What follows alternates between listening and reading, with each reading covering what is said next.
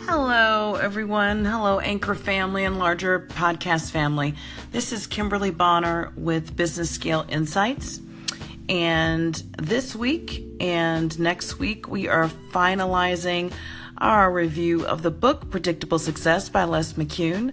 Again, if you haven't gotten the book, I really encourage you to do so. It's very valuable, and you should definitely have it in your business book library. Today, we're going to talk about one of the ugly stages in a company or organization's decline, and it's called the big rut.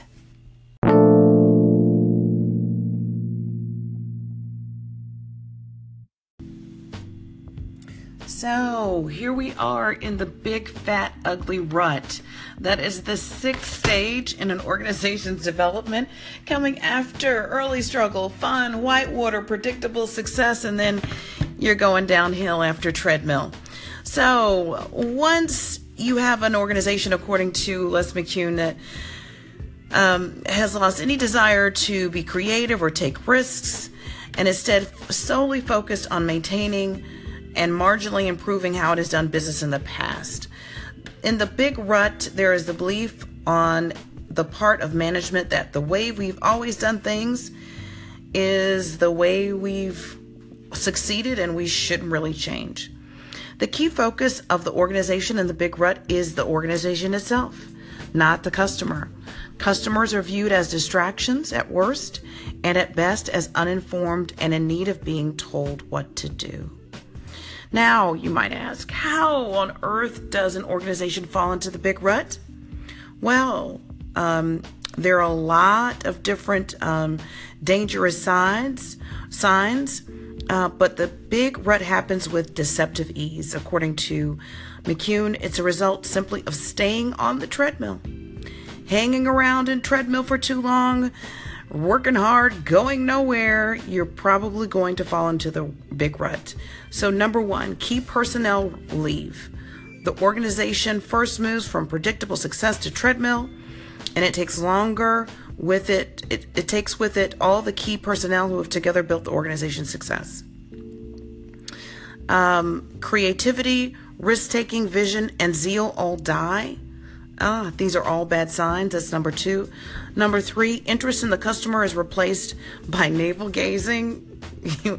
I think we've all either seen versions of this at some point in an organization's life that we've worked with. Number four, frustration is replaced by complacency. Um, you know, it's easier to do something when someone's frustrated or an organization is frustrated, but when people get complacent, change is not going to happen.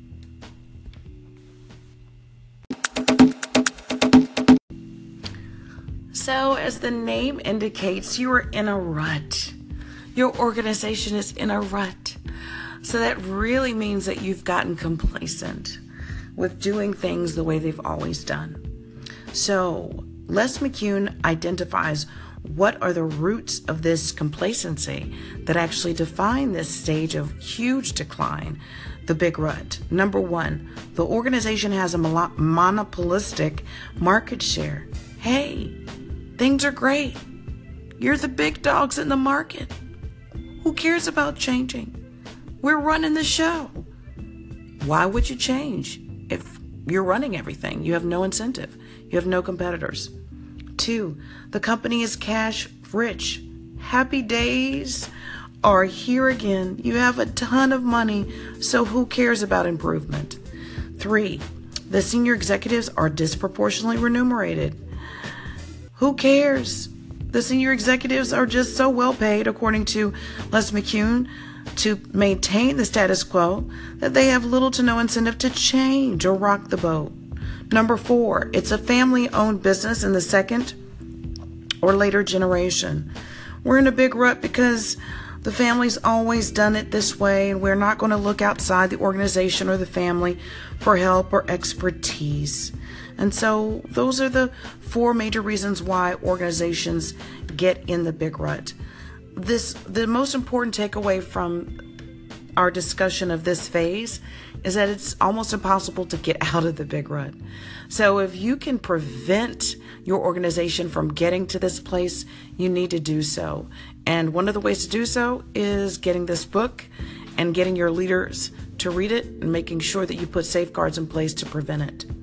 So that's a wrap for our discussion today on the sixth sixth stage of an organization's development. Tomorrow we'll talk about how to get out of the big rut, knowing that it's very difficult to do.